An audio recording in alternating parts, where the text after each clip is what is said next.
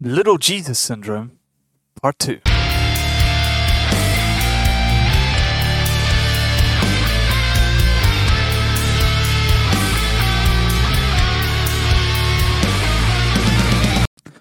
Welcome to part two of Little Jesus Syndrome here at the But I Don't Know podcast. Thank you so much for joining in. For those of you who didn't catch part one, jump over to our YouTube or our website or our something and go listen to part one. Our website, for those of you who don't know, www.dunocast.co.za. That's www.dunnocast.co.za. You're getting faster with that, Yeah, John. I'm becoming a bit of an auctioneer there. My name is John, My name is still JP. Even in part two. All the way. all the way. That's fantastic. Let's jump straight into it Yes. from where we left off. So, JP, Yes. I think the next thing we need to pay a little bit of attention to. Um, we were talking about like the little gods uh, syndrome. For we should actually give a bit of context for those of you who don't know. We are talking about a dude who tried to fast for forty days and forty nights, dry, like no water. He pegged. He didn't make it. Kicked the bucket. Done. Sorry. Game over for that guy. Sure. So we were talking a little bit in part one about how much should we like literally imitate the exact works that Christ did. Um, so when we left off, there was something in particular that I was going to bring up now. And And greater forgotten. works than these. the greater works than these, but there was one other thing that I wanted to talk the, about. Yeah, you can't remember either. That sucks. It was three days ago, It is- okay? it is what it is. But let's talk about the, the concept of the greater works than these. So, um, we spoke a little bit about how people who try and emulate certain things that Jesus did could be um, specifically an issue of pride, like in the case of the 40 day fast, very often. And then we also spoke about how other people could just sort of do things in the way that Jesus did them because they don't know a better way. They don't know a different way. Um, and so, this concept of doing greater things Mm. than Jesus has done, yeah. I think, is quite an interesting topic of conversation in general because there are charismatic churches and Pentecostal churches around the world who are doing some pretty weird things Mm. just to put it bluntly. Like some pretty pretty wacky things. Pretty wacky. like whacked out. Wacko. now, the question is, do those wacky things how do we know if a wacky thing like that fits into the category of greater things than what Jesus did?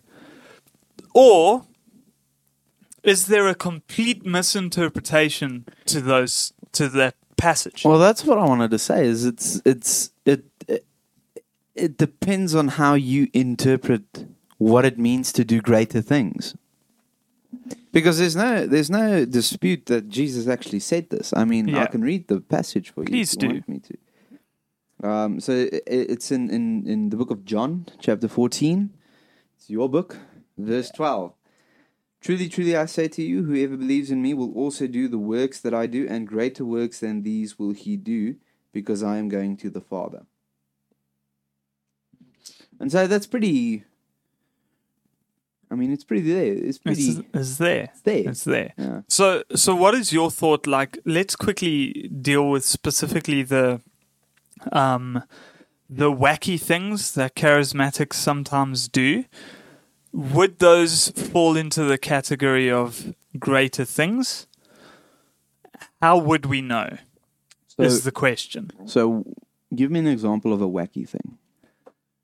So there was also testimony of some dude from IHOP, I think. I, I might be wrong about where it was from, but he like walked into the church service. They're having a prayer service or something, and he felt like God told him to roar like a lion, and so he just kept roaring like a lion, just like like roaring like a lion, loud, very loud. And then when they asked him why, he said, "No, he's roaring for the people in China." Because God is the lion of Judah. Okay. And so he's roaring. Okay. Roaring. Roaring like a lion. He's roaring. like I'm trying to figure out in what way would that be a greater works than what Jesus did. I mean, Jesus went around.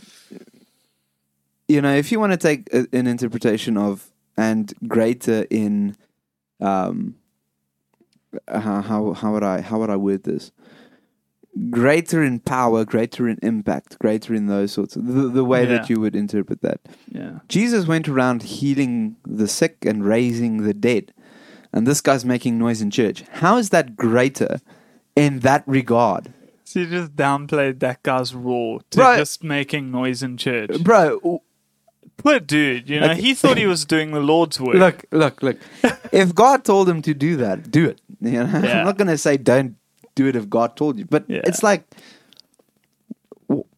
But now that's that's essentially the thing. That's where I was leading with this whole point is how do we determine what is within the biblical biblical bibl- biblical also in the Bible.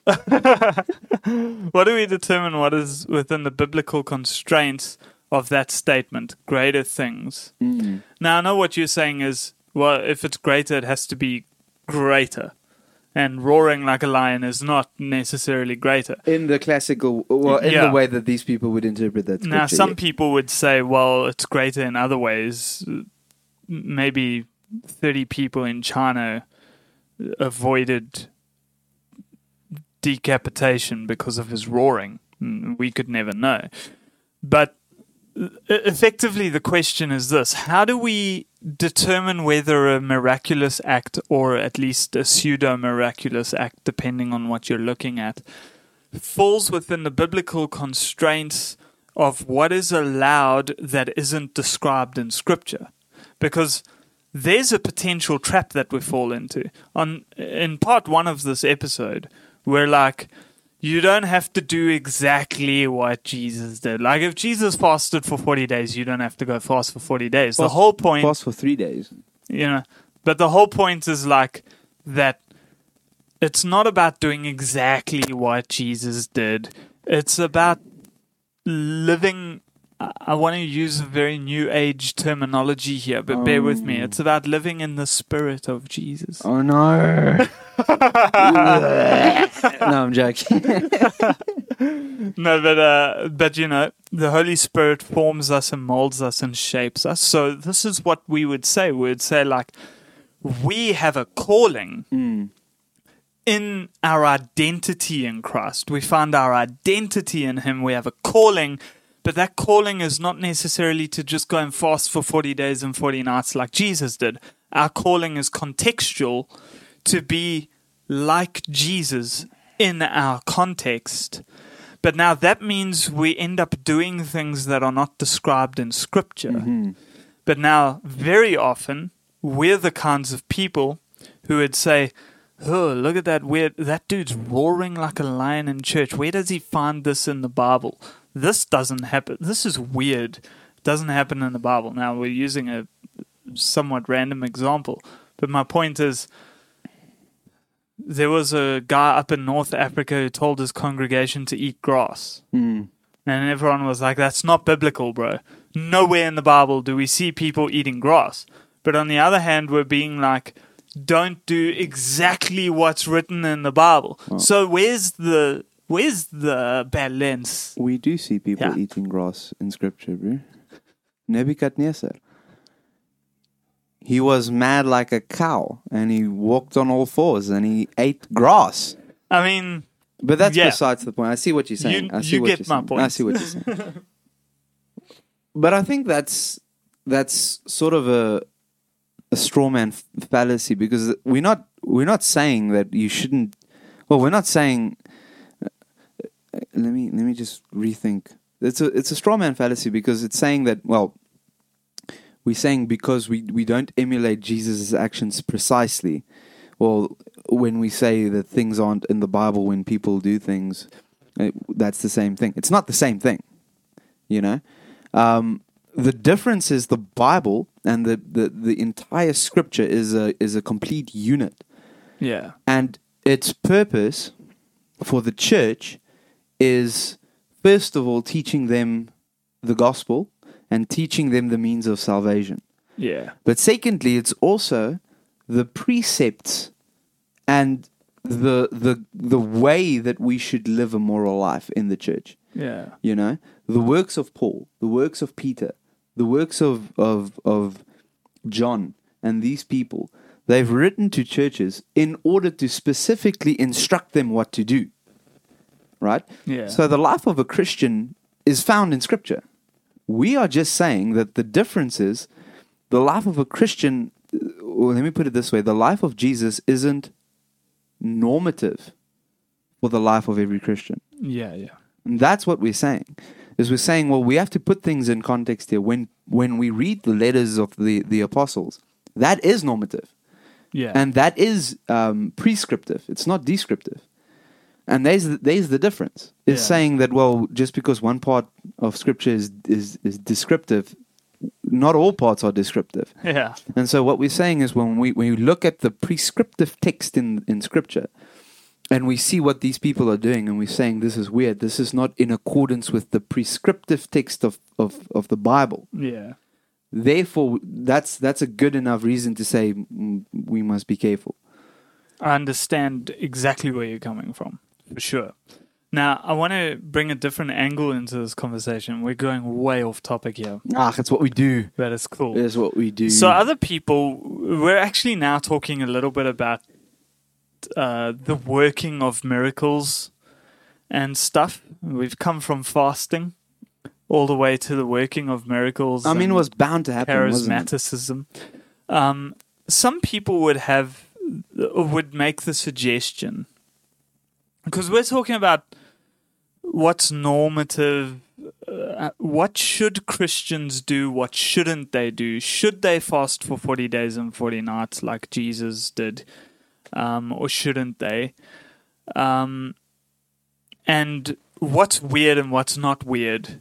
Now, some people would look back at some of the Old Testament stories, for instance, and they'd be like, some of the things we read there are weird. And the only reason why we don't find them super duper weird is because we've learned them from when we were young and like they've become part of the biblical narrative that we've heard over and over and over again. Sure. So, for instance, Jeremiah having to lie on his side for ages. Just lie there on his side. Just, uh, just- when he was done doing that, you know what he had to do? he had to lie on his other side. It's weird. Yeah. It's like, what? Hey, hey, hey, Jerry. Hey, Jerry. why are you lying there, bro? Nah, uh, God, God told me to. now, what would your view be if you were walking down the road in little old Newcastle, South Africa, and there was some rando lying on his side, and you happen to ask him, "Hey, hey, hey, bro, hey, bro, why are you lying on your side?" And he's like, "God told me to." I would think the guy's weird. You would, wouldn't you? I would you? think he's a whacker and I'd move on. Now that's the interesting thing here, is because that's what some of these sort of charismatic circles would suggest is that the things that you consider normative in scripture that you would read Jeremiah did this and it was good. Well, why do you think that's normative? No, I'm not saying normative. Actually, uh, I'm not meaning normative in the sense of it's prescriptive to me. I, I actually just mean normal. Oh, okay. In like the sense th- of these sorts of things happened in Yeah, the Old Testament. Okay, We're familiar with it. yes, yes. And like when we're looking at works, mm-hmm. we often try and line them up with scripture. Sure, That guy's doing that. What does scripture say? sure, There's a guy lying on his side. What does scripture say? sure. There was a guy lying on his side. Mm. This God works this way. Mm. But until Jeremiah lay on his side, God didn't work that way.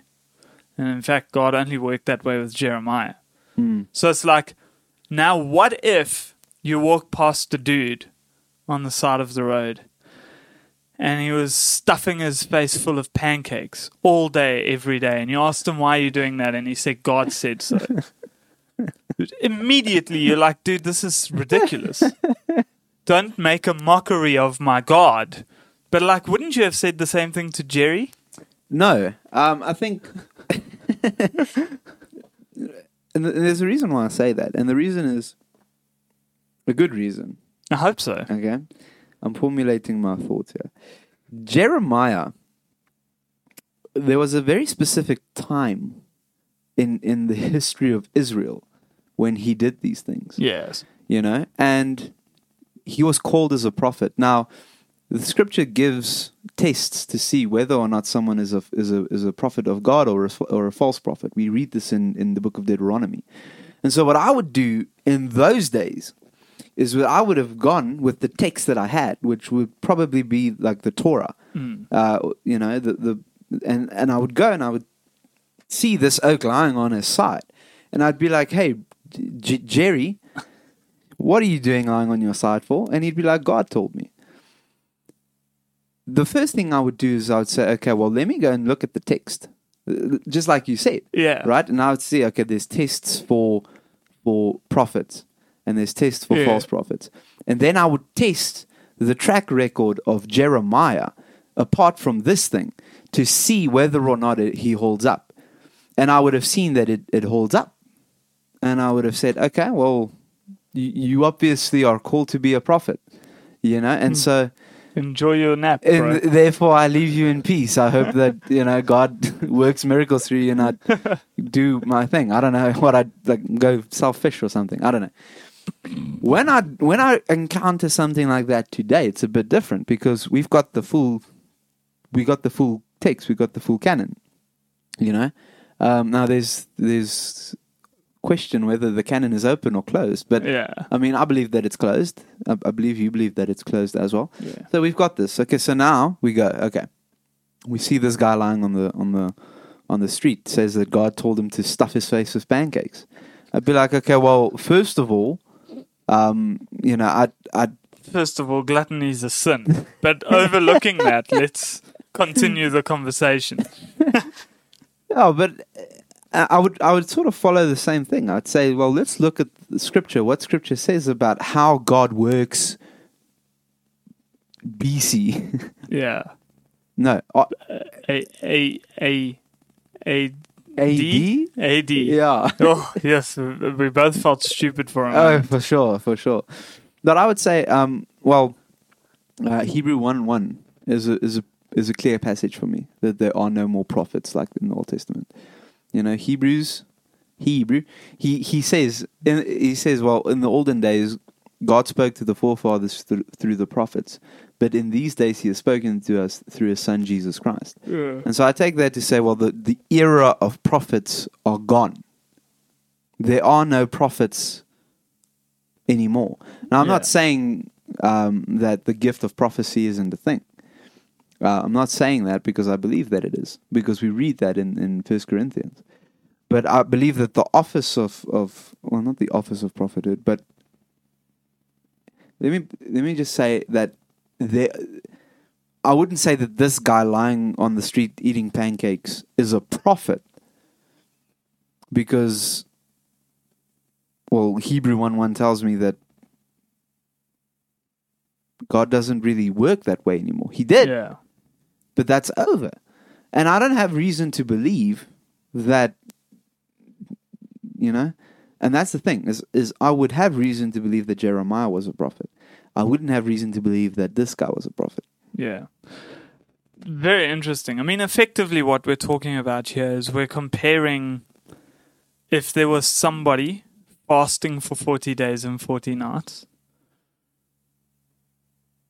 compared to if there was somebody stuffing their face full of pancakes. Both of them saying, God told me to do it. The one saying, I've been told to do this because I must do exactly as Jesus did. The other one saying, I've been told to do this in spite of what you find in scripture and in spite of any biblical precedent. Which one is right and which one is wrong? And ultimately, when it really comes down to the wire, none of them are right and none of them are wrong. Yeah.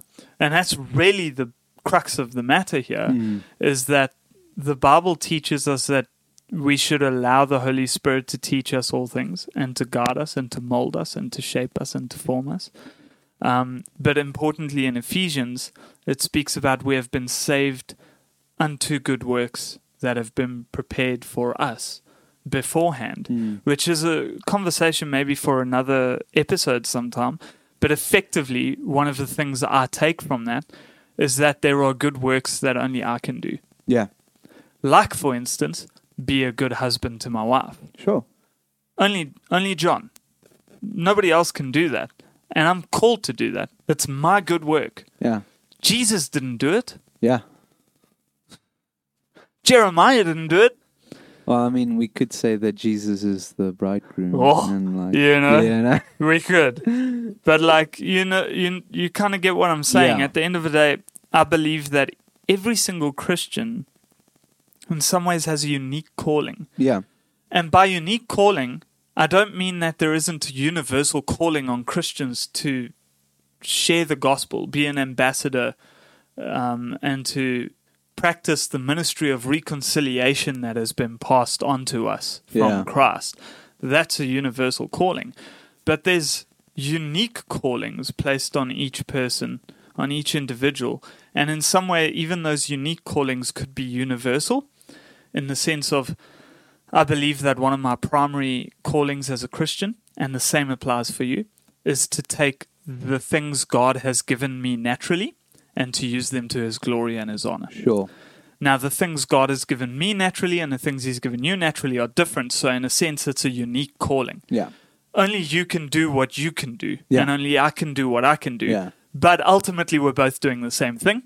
We're bringing glory and honor to God through the things he's given yeah, us. yeah, yeah. Absolutely. And so it's in some ways exactly the same calling, and in other ways completely unique.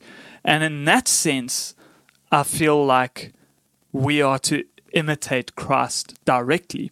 You read from John, what chapter now? Uh, 13, 14. 14. 14? Uh, like two chapters later or somewhere, I don't know. But somewhere between chapter 13 and 16, I know this because I've been reading it like crazy over the past few days. I just can't remember exactly which chapter this was in. But Jesus says to the Father, He says, glorify yourself by glorifying your Son. I can't remember the exact wording. I feel like I should have known that much better than what I did. glorify me so that I can glorify you. Something along those lines. But effectively, my point is that Jesus' desire when he prays that prayer is that the Father is glorified. Sure. If you read through it, Yes. Yes. can't yes. remember exactly where it is. Slipped my mind. But his desire there is that the Father is glorified. Um, and I think our desire should be equally the same Mm. that God is glorified and that is glorified through our gifts and talents and the way we use them and the way we handle them and manage them. I don't think that the only way God can be glorified is by me doing exactly step by step formulaic things. Like, for instance, see a lame man and go up to them and say, Silver and gold have I none, but that which I have give I unto thee. In the name of Jesus Christ of Nazareth, rise up and walk. It's not like a formulaic sentence Mm. to make a lame man stand, but for the glory of God, God may choose to do a similar work through me. Yeah. And I pray he does one day that would be fantastic. But I digress. The point is, I can walk up to 10 lame men and say that exact sentence out of the King James translation, and it could do absolutely nothing. And most likely will do absolutely nothing, Mm. I guess. Yeah. No, that's that's the thing is is well that wouldn't but now that wouldn't be imitating Jesus now would it?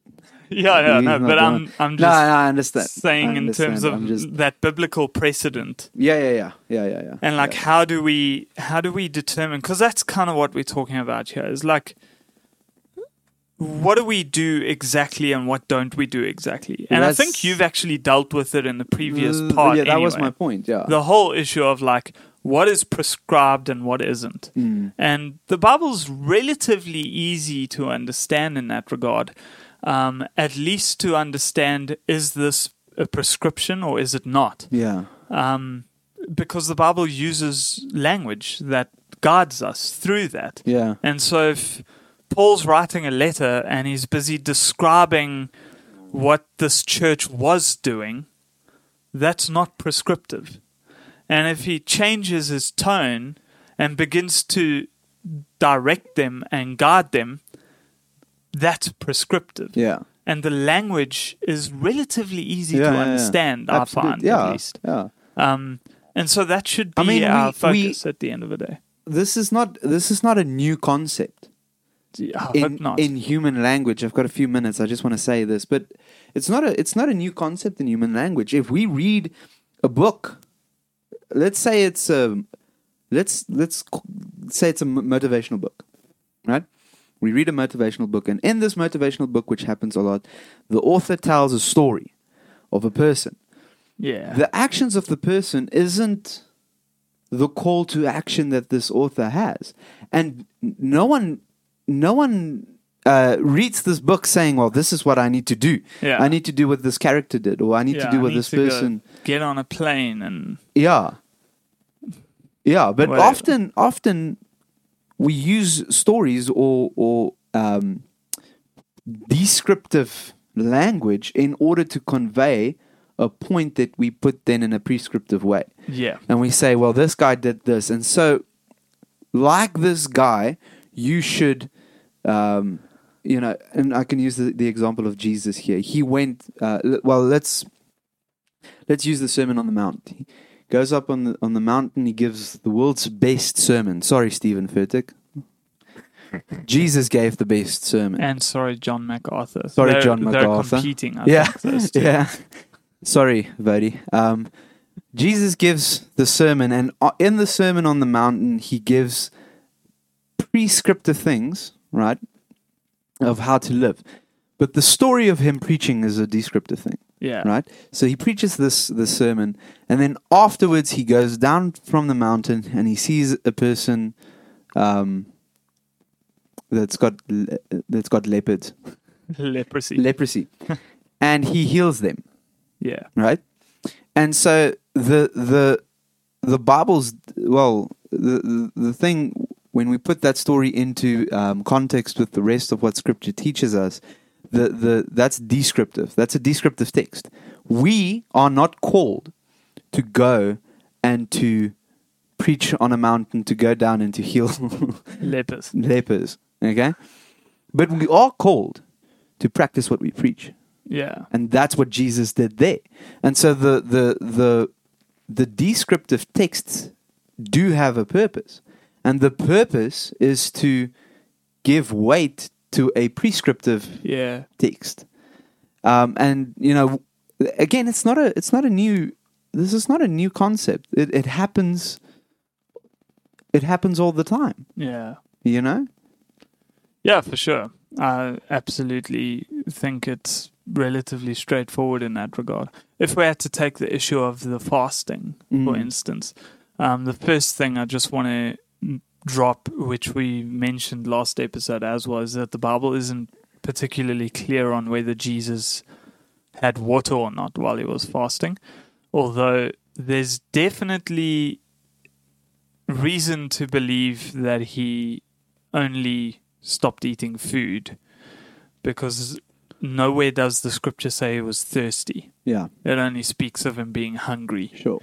So there's reason to believe he would have had water throughout his 40 day fast. And that's the first mistake the guy made, um, and other people have made in the past um, with their 40 day fast, is they try and do it without food and water, and then they die Yeah. 25 days in. Yeah. 20 to 25 days in on average.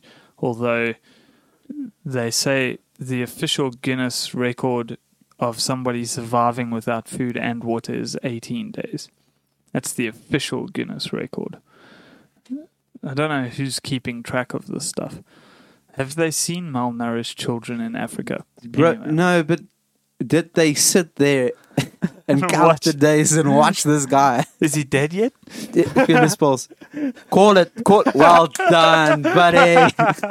You made it. It's so no, weird. that the guy survived. Oh, I at see. the I see. days. I see. So that's Okay. the point. Okay. Um, but anyway, what I really want to say quickly is I want to say there is some prescriptive things we can take from the fast story. Mm.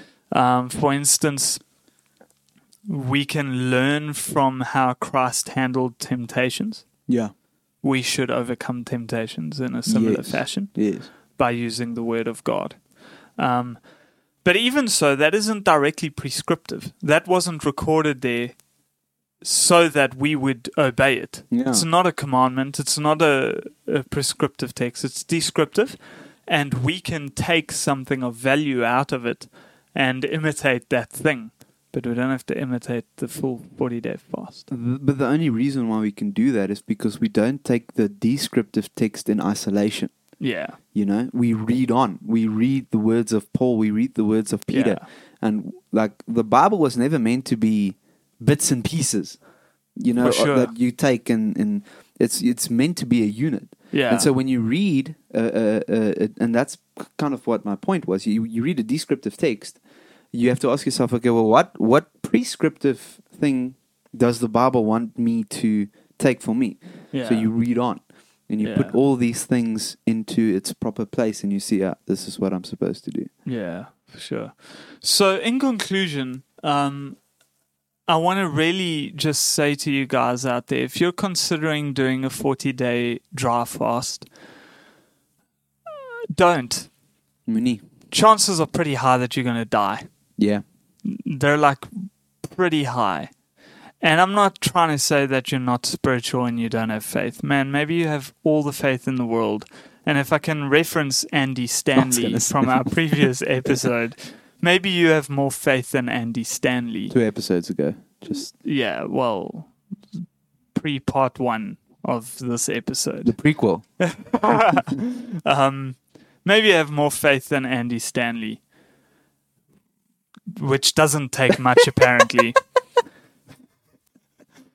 But my point is, man, just don't don't try to do dumb things. Love your neighbors, love God, love yourself. Like, have compassion and take care of yourself and the people around you read the scriptures, study them, implement them in your lives. I mean, be obedient to the prescriptions given to us in scripture, especially the ones where it's like, I command you to love one another. Did you just did you just basically tell them to be Christians? Uh, I think so, yeah. Basically, be just be Christians. Be good Christians. Be good Christian people. Don't be bad Christian people. Be good. Be be better. be better. So we just want to drop a last thing quickly, and that is that uh, if you like this new format, let us know in like the comments or somewhere. Uh, if you like the split episodes, it's gonna take a little bit of getting used to for us. Mm. You might have noticed, like when we started this episode, we're like, ah, there was a thing we wanted to say. what was that thing we wanted to say? And then we forgot the thing we wanted to say. So it's going to take a bit of getting used to for us, but uh, I think it's going to work well. Yeah, I'm be, excited. Be patient. Bear with us. Yeah. But let us know if you've got any feedback in that. On that note, somebody did give us some feedback a few episodes ago about our audio, which I hope we've somewhat solved. I've brought the volumes down and added a little bit of different EQ. Um, tried not to make any too drastic decisions at this point because I don't want to mess up a thing that's sort of worked, at least partially, for like 40 something episodes. But uh, let us know about our audio quality and our video quality, which is a little bit sucky at the moment because we're in a different room in my house. But uh, that'll change when we can clean up the other room. That's what has to happen. Clean your house. Ah, I'll get to it one day. Okay, bye. Thank you so much for listening to the newest episode. Please jump over to our website www.dunocast.co.za. That's www.dunocast.co.za. And if you like the content that we are putting out there, please consider donating by clicking the donate button that you will find on top of our webpage.